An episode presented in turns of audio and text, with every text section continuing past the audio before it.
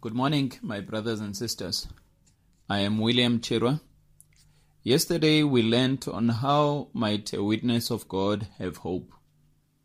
It is through their perseverance in the scriptures that hope is produced. When this hope has been produced, we need to guard against it.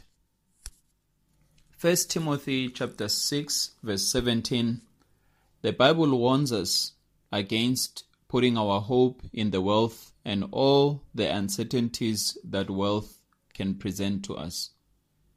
In 1 John chapter 2 verse 15 it also warns us that our love of the world and the desires of the world can also corrupt our hope.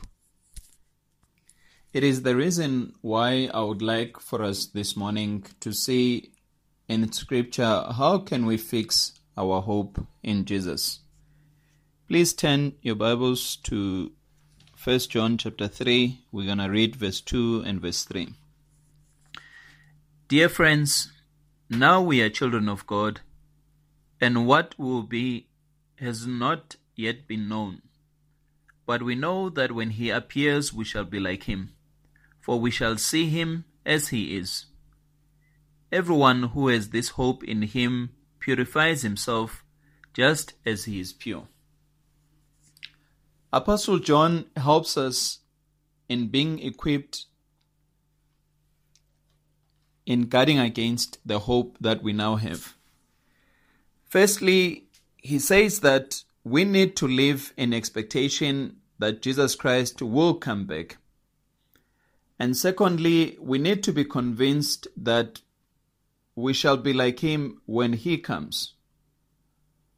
When we live our lives in this manner, then hope will continue to purify our lives.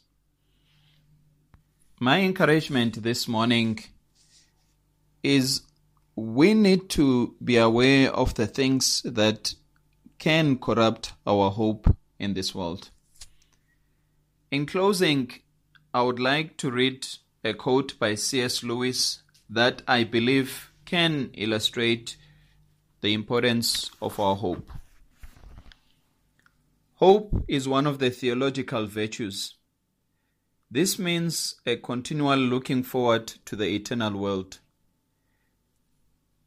It is not a form of wishful thinking, but one of the things a Christian is meant to do. It does not mean that we are to leave the present world as it is. If you read history, you will find that Christians who did the most for the present world were just those who thought most of the world to come. Close quote. So, when we make a decision to live our lives expecting that Jesus Christ will come, and when we are convinced that we shall be like him when he comes back, this hope continues to do something very special in our lives by transforming us and being more like Jesus Christ. Let's go to God in prayer. Lord, we thank you for the encouragement that we find in Scripture. We thank you for the living hope that was bought on our behalf by the blood of your Son. My prayer is you may please help us Holy God, to guard against this hope until we are reunited with your Son when he comes to redeem all that all those that are his. It is in your Son's name that I pray. Amen.